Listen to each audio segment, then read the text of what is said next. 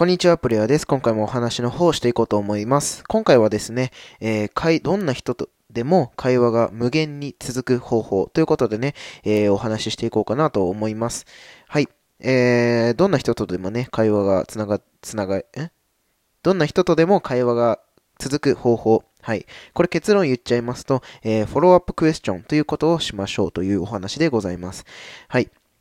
えー、フォローアップクエスチョンというのはですね、相手が、えー、お話ししてしてくださったことに対して、まあ、えっ、ー、と、質問をしていくっていうことですよね。うん。え、これ、どういうことかと言いますと、まあ、相手が例えばじゃあ、今日食べたご飯のお話をしてくださったとするじゃないですか。うん。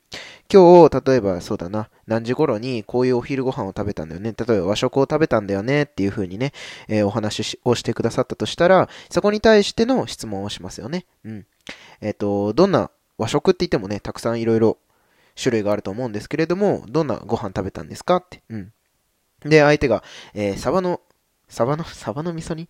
えっ、ー、と、焼き鮭定食を食べましたっていう風にね、答えてくれたとするじゃないですか。あ、そうなんですね。焼き鮭定食を食べたんですね。えー、どんな定食屋さんなんですか？とか、うん。こうなんかこう、相手が話してくれたことに対して、えっ、と、質問をするだけで、会話が無限につながっていくよねっていうようなね、お話でございます。うん。で、ここでね、ちょっとしたね、えー、ポイントなんですけれども、えー、このフォローアップクエスチョンをするときはね、え、5W1H でね、答えましょうということでございます。うん。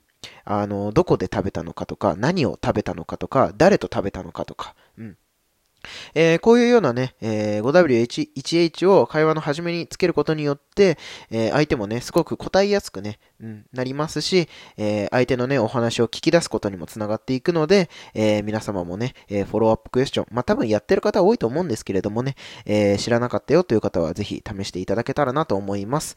ということでですね、今回は会話が無限に続く方法ということでね、お話ししていきました。ではまた次のラジオでお会いしましょう。